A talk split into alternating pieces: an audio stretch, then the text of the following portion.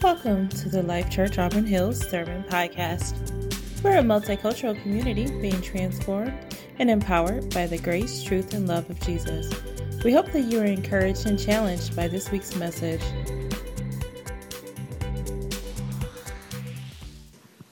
Good morning. Uh, my is Brendan. If you, I uh, haven't met you before, I'm the associate pastor here at Life Church Auburn Hills.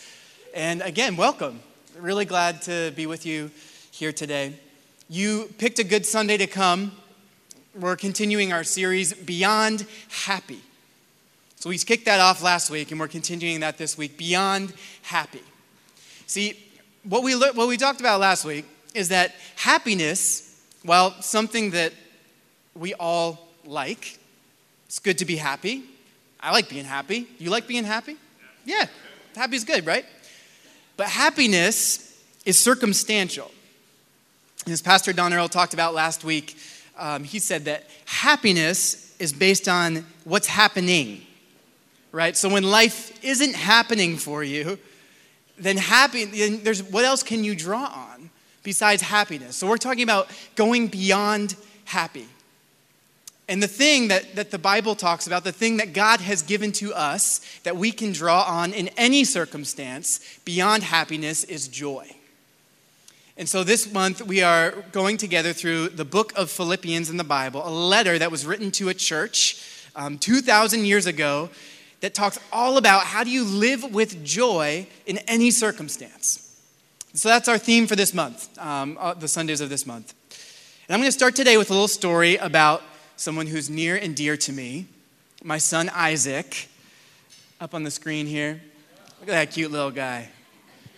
So, Isaac, he turns one year old today, which is pretty cool. Yeah. He's a, he's a really special kid. I love him a lot. Isaac did something a couple months ago that really caught my attention. He does a lot of interesting things, but a couple months ago, he and I were at the Auburn Hills Public Library together.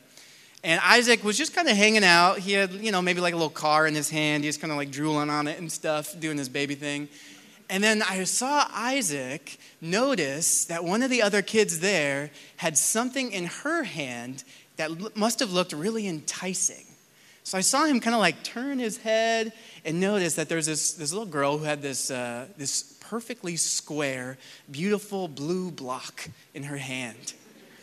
And in Isaac's, his little reptilian brain, like something lit up in there and said, I need that block. And so I watched him crawl over to where this little girl was sitting and reach out his little hand and just whoosh, take that block right out of her hand. And as a parent in that moment, I'm feeling all of these weird conflicting impulses because on the one hand, I'm like, taking is bad. I should tell him that.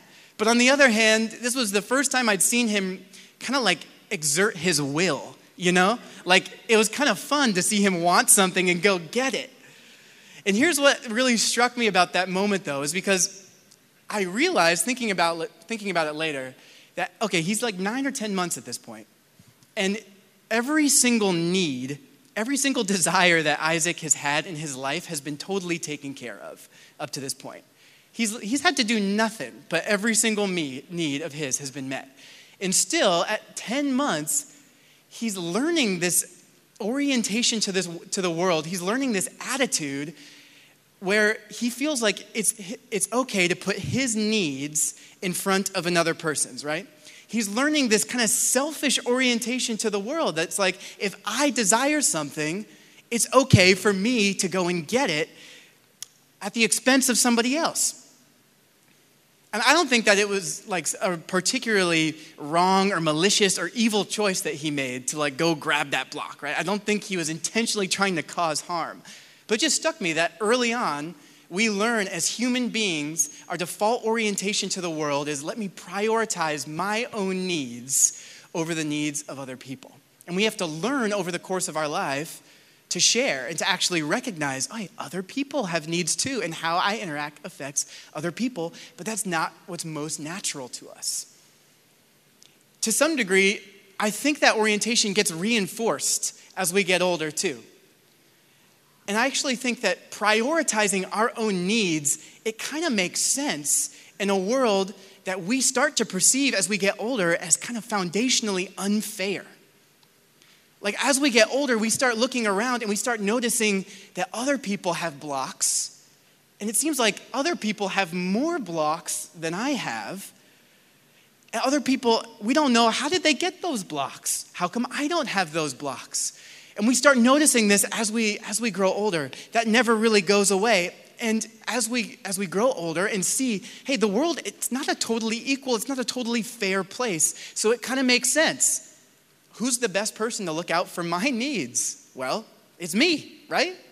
So it's kind of this learned orientation that actually fits into the way our world normally works. But the problem is that looking around, noticing what other people have, noticing, always looking out and seeing these blocks all over the place, what we fail to recognize is what's in our own hand. Isaac, he had a perfectly good toy. In fact, he probably had a whole pile of toys like scattered around him that he could have taken. But that's not what he was paying attention to. He had eyes for what somebody else had. And I actually think that that's the attitude that a lot of us can live our lives with. This is the attitude that the apostle Paul, who's the writer of the book of Philippians, he's noticing, he's noticing this kind of brewing in this church that he's writing this letter to, the book of Philippians. So Don Earl last week he gave a little bit of context for this group of people who are receiving this letter that we call the book of Philippians. So here's kind of some key details about what's going on when the scripture that we're talking about today was written. So Paul, he's writing this from prison. So he's been now, he's had, you know, multiple years where he's been going around talking about Jesus, and he's made enough people mad that they're like, we got to get this guy in jail. We got to lock this guy up and stop him from causing this disruption. But the problem is, Paul actually was so successful that there's now all these little churches that popped up all over the place. They're doing the same thing. They're telling people about Jesus, and they're actually living together in a way that was unheard of in that time. You had people, you had, you had Roman citizens, Roman soldiers sharing the table, worshiping Jesus alongside, alongside Jews and alongside the people that they'd captured from other lands and brought back to these cities. And so you had a disruption in that kind of like the social order. And so this is the context for the letter that Paul writes back to this church that he planted because what he's experiencing, he knows that's coming for the church. That persecution, the opposition, his own imprisonment, he's noticing, hey, this is coming for you too. Because people, they don't like the way you live together. So watch out. But the thing that's so interesting is that even though Paul sees these, like, he sees this coming, what he actually is most preoccupied this kind of like the storm clouds that he, that he sees are most ominous for this church is this attitude of self centeredness that is beginning to grow up in the church. And he talks about in the beginning of the letter people who've begun preaching the name of Jesus, teaching about Jesus, but for selfish motivation. He said they're not actually concerned about advancing the gospel, they're concerned about their own status. And there's leaders who are disagreeing and people are, are grumbling. And so he's noticing that default orientation to the world I'm going to prioritize my needs over the needs of others. This is starting to kind of bubble up in the church. And he's like, no, no, no, no, no. We can't survive if we live like this. So, this is the real threat that Paul sees growing up in the church. And that's the context for the words that Paul writes um, to the Philippians. The Philippians is all about joy. How do we live with joy? How do we go beyond happy, even when things feel unfair, even when things feel uncertain or challenging? And this is a big problem with a selfish orientation to the world. Because remember, it's, it's natural to us, but it robs us of joy. A selfish orientation to the world, that can be natural to us, but it robs us of joy. We talked last week about a definition. What is joy? Joy is simply this a connection to and confidence in God, an emotion sustained by connection to and confidence in God. So here's what happens when we live out of an orientation to the world that says, let me prioritize my own needs. We'll call that a me first attitude. Well, one, that disrupts that connection that we have with God, that disrupts our connection because it pulls us away from the kind of relationship that we were created to have with Jesus. Like, you are not created to be the person who takes care of your own needs. That's not how you're designed. You might think that, And the world might teach us that, but actually, over and over again, Scripture speaks so clearly that God is the one who supplies all of our needs. That true freedom is found when we surrender to God and we embrace Him as a loving and gracious Father. So, you weren't created for a me first orientation. You are not good at knowing what you need, you're not good at satisfying your own needs. And so, just, so a me first attitude, it disrupts that connection and it misplaces our confidence. Same, same kind of thing. We're designed to have confidence in God, our provider, the one who cares for us, who fights our battles and goes before us. And what, what grows up in us is this me first attitude where we start to think, hey, I think I can take care of this on my own. I, I see that block over there, and you know what? I think I can go get it. Like it's in reach. I'm actually just gonna go and take it. But ultimately, what we find is we reach for things that don't satisfy us, right? We're not created. Uh, we're created for confidence in God and not confidence in ourselves. So that's why a, a me first attitude is a big problem because it gets in the way of living out of joy. And actually, I asked to, to preach on this chapter because this kind of orientation to this world, a me first perspective, that's something that I have wrestled with like for years and years. And sometimes I literally lie awake at night and I think about all of the things that I don't have. And I think about people in my life who I just compare myself to. And I say, man, I wish, I wish I could preach like that. I wish I could, I wish I had that. I wish I had that house. You know, this, for me, the, the form it takes in my life is comparison constantly. And so I needed to actually dig into this scripture because honestly, it's an exhausting way to live. It sucks you dry. So I was like, I need to preach on this passage because I need freedom from this me first attitude and orientation. And here's what I found in the words of Paul to the Philippian church that we find joy when we can go through an attitude shift from me first to you first. Attitude shift from me first to you first. Paul writes these words to the church. Here's where he's going with um, how he's trying to, here's, here's how he's sharing with the church his own experience. He says, Even if I am poured out like a drink offering upon the altar of service for your faith, like if I am totally expended, if I am brought to nothing, if I lose my life building up your faith, he said, I rejoice. I can rejoice in that because I have learned that it is not about me. I have learned to put you first. So, what I want to do for the next few minutes is just say, how do we get there? Like, how do we get that kind of attitude where we can rejoice when we give our lives to building up others to their success? See, when life is unfair or feels unfair, what we can't control oftentimes are our circumstances. But what we can do is use what God has put right in our hands. God, we can use what God has given to us and entrusted to us to serve others. And this is what I think Paul discovered, and this is what I want to discover with you today as we dive into the scripture. He gives this picture to the church. He says, This is a picture of what this looks like. He says, Do nothing out of selfish ambition or vain conceit, rather, in humility, value others above yourselves not looking to your own interests, but each of you look to the interests of others. So, a couple things from these two verses. One, he says, check your motivation. What's driving you? What's motivating you? He says, do nothing out of am- selfish ambition or vain conceit. So, check your motivation, look in the mirror. How do you spend your day? You know, do you, do you spend your day thinking about, hey, if I did this, that's going to get me noticed. That's going to get the kind of attention that feels really good. Or do you spend your time kind of comparing yourself and looking around and saying, you know, if I do this, if I succeed in this way, well, then I can come out on top. And that feels really good to be able to put myself above others. He's saying, no, no, no, check your motivation. And I think in the church context, you know, we really value things like serving other people. And so sometimes we even need to check our motivation when we're doing things that others might look at and say, well, that's a really nice thing you just did. Like for me, truthfully, I love to be known as somebody who's compassionate, who serves other people.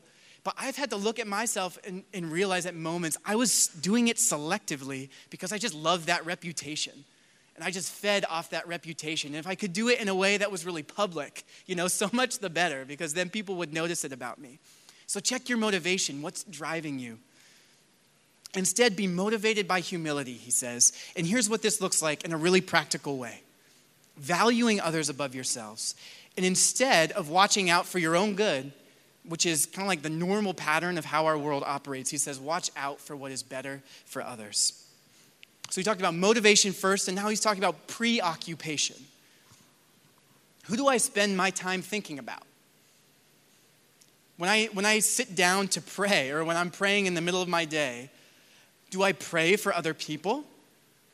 Who comes to mind?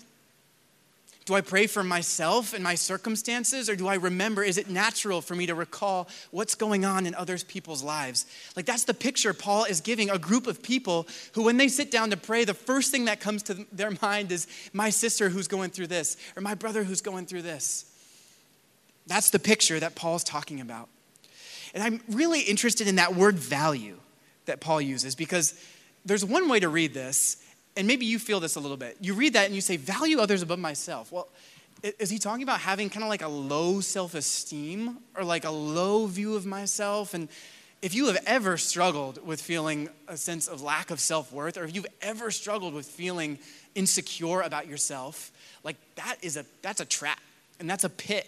And that's not what Paul is advocating for here. He's talking about properly valuing yourself and others a huge part of that is actually recognizing God has given me certain gifts that, that nobody else has. And when I and the way that I realize oftentimes what I've been given is I start to notice other people's gifts. Because when I do, I realize, man, what you bring to this to this church, what you bring to my life, that's indispensable. I need that. And that actually clarifies what am I gifted at? That's what Paul is talking about. It's a different way of ascribing value. It's a beautiful way of ascribing value because it's not at all based on what are you capable of producing? How competent are you? How successful are you? It's based on what is the gift that God has given you and realizing you are indispensable to my flourishing. That's what Paul is talking about. That's the picture he's putting up in front of the Philippians. For me, the most natural question is what if there was a group of people who lived like this. Does that, does that seem like a compelling way to live? Like, does that feel like intriguing? Like, you know, if there were people who watched out who had my back so that I could focus on serving other people, well, that just seems like the best way to live, right? Here's the good news I see signs of this like all over this church. I would love to just like literally go row by row and just tell all of you how I see this in each of you, but we can't do that. So let me share, let me share three things. Um, the first thing that just came to my mind right away is I think of all of our families in our church who have um, taken in a foster child. And I think about the disruption in their life that that caused and hearing about that from them. And I look at that experience and I'm like, that is such a beautiful, perfect picture of what it looks like to value somebody else above yourself. I think of someone like Leona So. Leona, you popped right into my mind because you can't spend a minute around Leona without feeling encouraged. Like Leona, I feel like is someone who lives her life looking for ways to build other people up. And that's the kind of attitude that I think Paul's talking about. It's not me first, it's you first. How can I encourage you today? I think about someone like Makisha Jones, our director of Next Gen um, here at um, Life Church. And Makisha, you know, she works a demanding job all week. And then every single week, she makes sure that your kids are cared for, are kept safe. Like she exhausts herself recruiting volunteers, putting in protocols to make sure that, that safety happens, and then picking curriculum and training leaders to actually teach our kids how to follow Jesus. Like that to me, I look at Makisha and I'm like, I see you putting other people first constantly. So here's, I'm excited because I see this all over our church. So maybe a, a good question is, like, how do we get more of that? Or maybe you're sitting here, you don't know these people, but you're like, they sound like great people. How do they do that? What motivates them? Well, here's what Paul tells the Philippians. He says that in order to go from me first to you first, we have to be filled with the attitude that Jesus had. That's where Paul goes with this. He says we need to be filled with the attitude of Christ Jesus.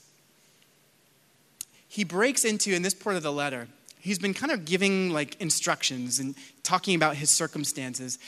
And then all of a sudden, it just, as if he just is writing and feels the need to like break out in worship, he writes this song right in the middle of the letter.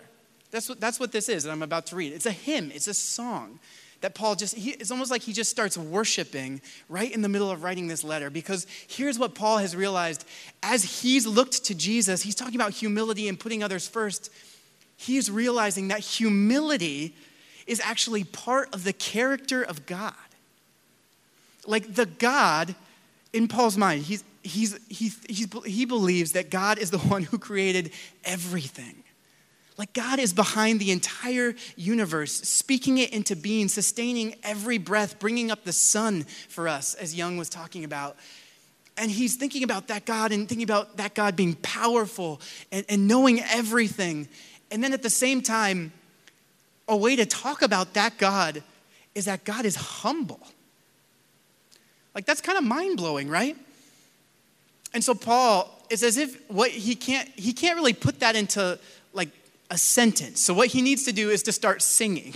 He needs to start worshiping right now. And he says this He says that Jesus, he's talking about Jesus here, did not consider equality with God something to be used to his own advantage.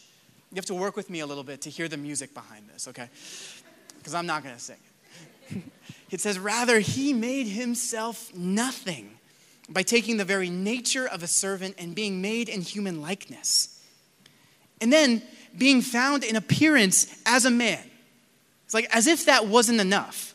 Being found in appearance as a man, he humbled himself further by becoming obedient to God, even to the point of death on the cross. Paul's realizing, and this is like, as I was thinking about this, my brain was like, the, I was bumping the limits of my imagination because I was trying to like picture this conversation between Jesus and God the Father. But what Paul's trying to capture is that Jesus didn't have to endure what he did for our sake. Like, Jesus had all the blocks, he had everything.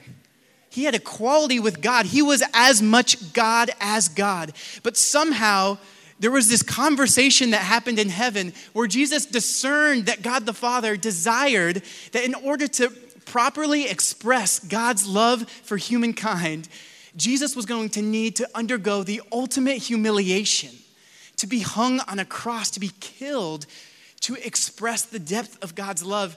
And Jesus, he didn't have to do that. It wasn't like a divine command. It says that Jesus willfully assented. Jesus said, Not my will, but yours be done. And it's like, Paul, this is hitting Paul here that the character of God is, is humble. He's saying, if God can do this for your sake, how much more should we be able to do this for one another? How many of you have seen that show, Undercover Boss? You ever, heard of that show? You kind of know about it? I've never actually watched a full episode, I'll admit that, but I'm going to try to talk about that show anyways. So if I get it wrong, just tell me to just tell me to shut up. But this is what came to mind. This is what came to mind for me. That show Undercover Boss.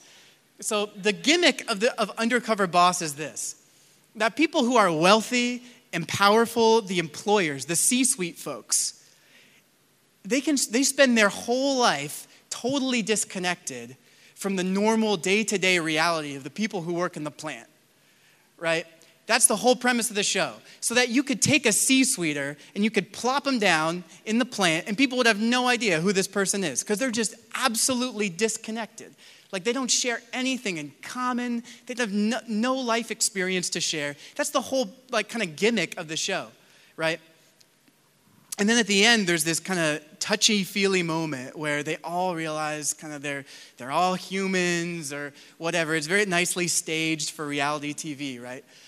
And I was like, what a, like, what a poor approximation of the ultimate reality behind all the universe, which is like the ultimate boss the, the ultimate C suite, or Jesus Christ, like he willfully came down and he took up residence with us. And he did that out of his own volition. He came to experience solidarity with us poor and normal folk. And he didn't even he didn't come as like the emperor or the king. He didn't come as somebody who people would look at and say, that is the most powerful person who has ever lived. There's something unique about that person. They must be the Son of God. That would be natural, right? Do you know that that's what they called the emperor in that time? They literally called the emperor the Son of God because they said, this is someone who has amassed more power, more wealth, more prestige than anybody in human history. Surely they must be God's son. And Jesus was like, Well, I could upstage him and I could just totally overshadow everything that the emperor has attained. But instead, he came as a, as a poor teacher from this little podunk village in Israel. Like, that's how Jesus came. But there was something about the way that Jesus lived his life in obedience to God the way that Jesus was so full, was so fully connected, had so much confidence in God the Father that people started to notice. They're like, You teach with authority, man. Like nobody teaches like you. You do miracles that we've never seen before. And then when Jesus was hanging on a cross, all totally humiliated, conquered by the Son of God, the Roman emperor, people were looking at him and saying, No, no, no, that's God's Son. That's God's son right there. Because I see someone who is the ultimate expression of love. And something about the humility of Jesus in that moment, it communicated more than anything, any success, any, any worldly power. It communicated this is who God is. And so people looked and they said, That's him. That's God's son. The writer of Hebrews, he makes this beautiful little connection he says that for the joy set before Jesus, that word again, joy, right? For the joy set before Jesus, he endured the cross, scorning its shame, and sat down at the right hand of the Father. It was joy that was motivating Jesus. It was because he was in perfect connection with God. He had total confidence to undergo what he did because of his obedience with God. That's the picture of joy. I thought of um, this, this person I had the, the privilege of meeting earlier this year. Because I was trying to think about a story that kind of, who's someone who I know who, who lives with this kind of humility and obedience and does it in a way, does it with total joy. And I thought about this guy, his name's Bobby Benavides. And Bobby is actually a pastor in our denomination, in the Evangelical Covenant Church. He's a pastor down in West Virginia. He pastors in a region of the country that's been devastated by the coal industry. I mean, the, everybody who lives in that town is totally reliant on the coal industry. And there are people whose bodies have just been devastated by, by generations of living and working in coal mines. And there is this deep mistrust for people who have come in from the outside because there are people who've been constantly sold this false promise hey, give your life to the company. Give your life to coal and everything will be better. Bobby, he's not from there. He's from California and he spent uh, a few years there doing AmeriCorps after college. And he told me, he's like, I went and I visited and I'm like, this is, there's no way I can spend another minute here. So he left after his two years, but God kept putting on his heart, no, no, no, that's, that's where I want you. And so Bobby was telling me, he's been living there now for, for years. And he said, people there, he's been living there for years, people still don't trust him because he's an outsider. And they're like, who is this guy who's come in? He's just going to leave again. He's not from here. There's this deep mistrust. But what Bobby was saying to me is, I am honestly willing to spend the rest of my life here. And it might take the rest of my life for people to actually look at me and trust me. And what I love that Bobby does is a way that he connects with the community is he does stand-up comedy. And I just have this awesome picture of Bobby in coal country, West Virginia, telling jokes, trying to get people to trust him because he's committed there for life. He said, I'm willing to do whatever it takes to show, to show folks who feel like they have no value. It's, I'm committed to do whatever it takes to show them that God loves them and they're worth loving. To me, that's an attitude of, of finding joy of, because of obedience, connection to God, and confidence in God, having that you first perspective. That's available to us. That joy is available to each of us. And you don't have to go to West Virginia. You can find that right here. You can find it right here. Um, so I'm going to go ahead and invite our band to come up and just share a few things, a few kind of practical steps that we might be able to take in the coming weeks to tap into the joy that God wants us to live from as we undergo this shift from a me first to a you first perspective. So here's the first one. My challenge to you is to put someone first this week. Find a way to put someone first this week. You might just make a phone call. Maybe there's someone who you even find yourself kind of comparing yourself to a lot. Maybe it's even somebody who's got one of those blocks that you're kind of after. Maybe make a phone call to that person and just affirm them. Say, I see this gift in you. This is what you bring to my life. Do something to put somebody else first. We have the ministry fair going on after church today. Like, what an awesome way to begin to practice a you first attitude. And I love, Michelle, that you talked about connecting with other people, the joy of serving together, right? Like, we, we're creating a space for you to do that after church today. So, visit our ministry fair if, if you're not serving and you're like, yeah, I think I could do that. I, I think I could do that. And um, there's, our, our, leaders will be happy to talk with you. That's a practical thing that you can do today to begin to move to this you first kind of attitude. One other thing we can do this week is to think through one of those blocks that you can just give up. Something that you know that you know is one of those motivators for you. Somebody else has it and you want it, because if you give up one of those blocks, you're going to become more aware of what's right in your hand. You're going to see what Jesus has given you. What because what Jesus wants, like I said, Jesus is not always about changing our circumstances, right? Jesus is not always about dumping, dumping blocks into our lap. But what Jesus, what Jesus has given each of us is a gift, is something to be used for the sake of others.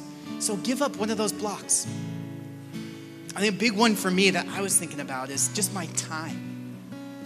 And one way I can give up kind of the way that I control my time and always feel like I never have enough time is I can just be more available to other people. That's a way that I can exercise that confidence in God. There's conversation I, I have, and I'm like, I don't know if I have com- time for this conversation, right? I really got to go do this. Maybe it's at work, or maybe it's with a fellow parent, or at school. Maybe just be available with your time. Open yourself to how God might be using you for the sake of somebody else. And if you're here and today you heard the story of Jesus kind of told in a new light, told in the way that Paul tells that story of Jesus, being willing to undergo ultimate humiliation for your sake, to, be, to, to fully and adequately express the way that God loves you that Jesus was willing to do that. If you heard that and you felt like something moved in your heart and you said, I want to know Jesus, like I want to know that God, I would encourage you just to take a moment. You can even close your eyes right now. Take a moment and just say, Jesus, I want to live the way that you lived. I want to be full of the attitude that you had. I want to be so connected to God that I would be willing to, to do anything that you ask me to do because I believe that's the best way to live my life. I believe that's the way to tap into everything that you have for me. And if you're praying a prayer today about following Jesus, maybe it's like the first time you've ever acknowledged, I want to be full of the attitude of Jesus in my life. I want to be connected to God. If you're praying that for the first time, I would invite you to go ahead and complete on the back of your connection card. We have a little a box that you can check just to let us know so that we make sure that we follow up with you because we want to know that if you're praying that for the first time or if you're re, if you're praying that again. If you're, if you're praying a prayer of rededicating, saying, I want my life to be about Jesus. I want it to be about this attitude that I see in Jesus.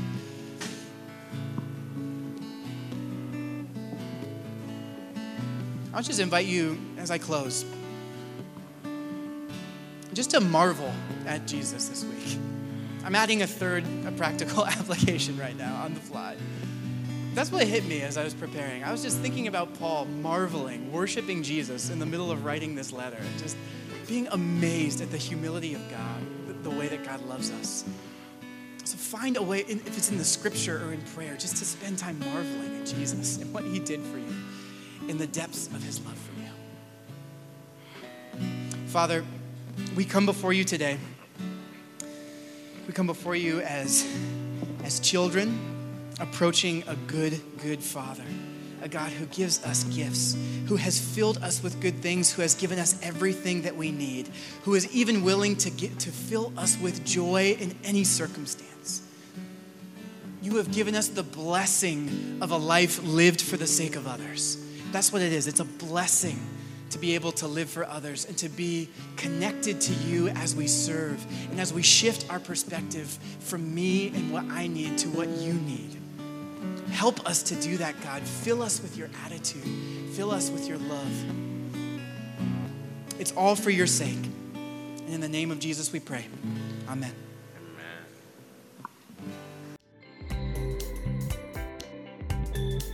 Thank you for listening. If you want to learn more about us, visit us online at lifechurchauburn.hills.org.